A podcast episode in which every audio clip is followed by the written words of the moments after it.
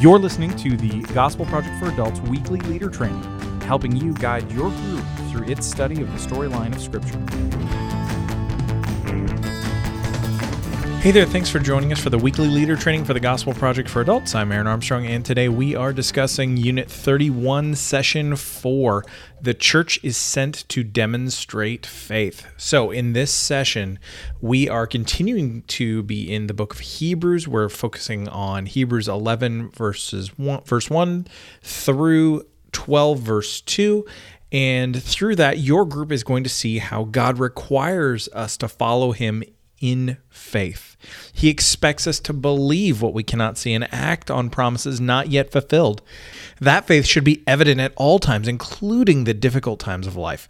Persevering in faith is not easy in the face of trials and suffering, and in those times it's wise to remember that believers remember the believers who have gone before us knowing their stories of trust, seeing their faith in action, and watching God use them in mighty ways can compel us to press on in faithfulness. And so, of course, our supreme example of this kind of faithfulness is Jesus himself. And so, following him, we must persevere in God's work, trusting him in faith. And we should strengthen our faith through studying stories of others and turning our eyes toward Jesus. So, in this path in this session which focuses on one of the better known passages from Hebrews, one of the more familiar ones to most Christians, one that we sometimes call the hall of faith.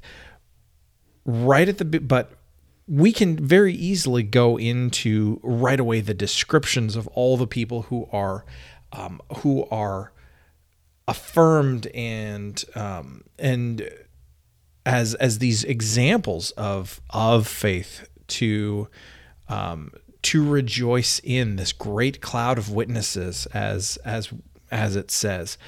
Um, but what we don't want to do is we don't want to miss the very beginning, the all important definition of faith that we find in verse 1, which is that now faith is the reality of what is hoped for and the proof of what is not seen.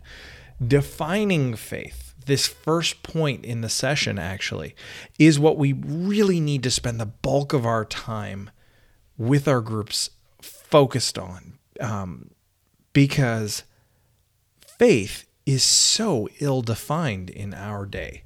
Faith is often seen as something that is the equivalent of really wishing. This is this is in fact where the idea of blind faith comes from. That there so there's no evidence, there's no reason for what we hope. It's something for weak-minded simpletons, people desperate to cling to something in the face of the brutal meaningless of the world. That's the most cynical and pessimistic view of faith that is out there. But biblical faith is the exact opposite. Biblical faith is grounded, it is assured, it's fixed in the work of Christ. It's rooted in the historical facts of Jesus' life, death, and resurrection. And it begins with a recognition and confession of the truth of those facts, the truth of the gospel, and continues all through the days of our lives as we live with Christ as our Savior and Lord. And so, really, through point one, there is so much that's available to help you with this. We've got, um, we have a video that you can use in your group to to talk about what faith is in you know from a high level we have a larger discussion on faith that is part of the Hero of the Story podcast from the Gospel Project as well. Um, and then we of course have have the questions that are in the leader guide as well. And really the question that's on page 45 is absolutely critical. It's one that you want to spend a good deal of time digging in and helping your group so that they can see how Christians view faith versus how the culture at large might. You might also want um, them to see that you really want them to see that faith is not something that is past tense as well. It's not something that you had once or you you had at the beginning of your of your identity as a Christian and then you then you move away from it. In the same way that we don't see the gospel as the starting point of the Christian life, but the totality of it. Faith is the totality of the Christian life as well. It's an ever present reality. We live in faith in Jesus. We live by faith in Jesus just as we did when we first believed. And we need faith in each moment as we go about our days, as we seek to fulfill God's calling and mission in our life, lives. And that, I think, is especially important for those of us living and serving in areas where there is a, a history, a legacy, or um, again, a little cynically, maybe a haunting of Christian belief. When these truths become familiar to us when they're always in the air. There can there can be a tendency toward basically mental assent. We might say that we believe them and, and maybe even do in a very superficial sense but we're just acknowledging facts as facts and the mental and mental assent or acknowledgement that doesn't change us. So a good question to be asking your group and actually to be even asking yourself is what would your life look like if you didn't have faith in jesus?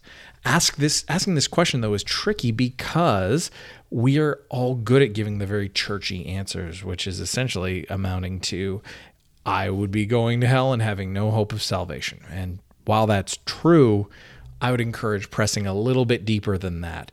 If the only difference, practically speaking, from a day to day perspective, is that a group member wouldn't come to church, wouldn't be part of a, uh, of the community, would not be part of your group, then perhaps you need to work together to address what that really means. And this could be a very fruitful opportunity to share the gospel with that with someone who is in that place to help them see that what they have is not faith at all at least not true biblical faith.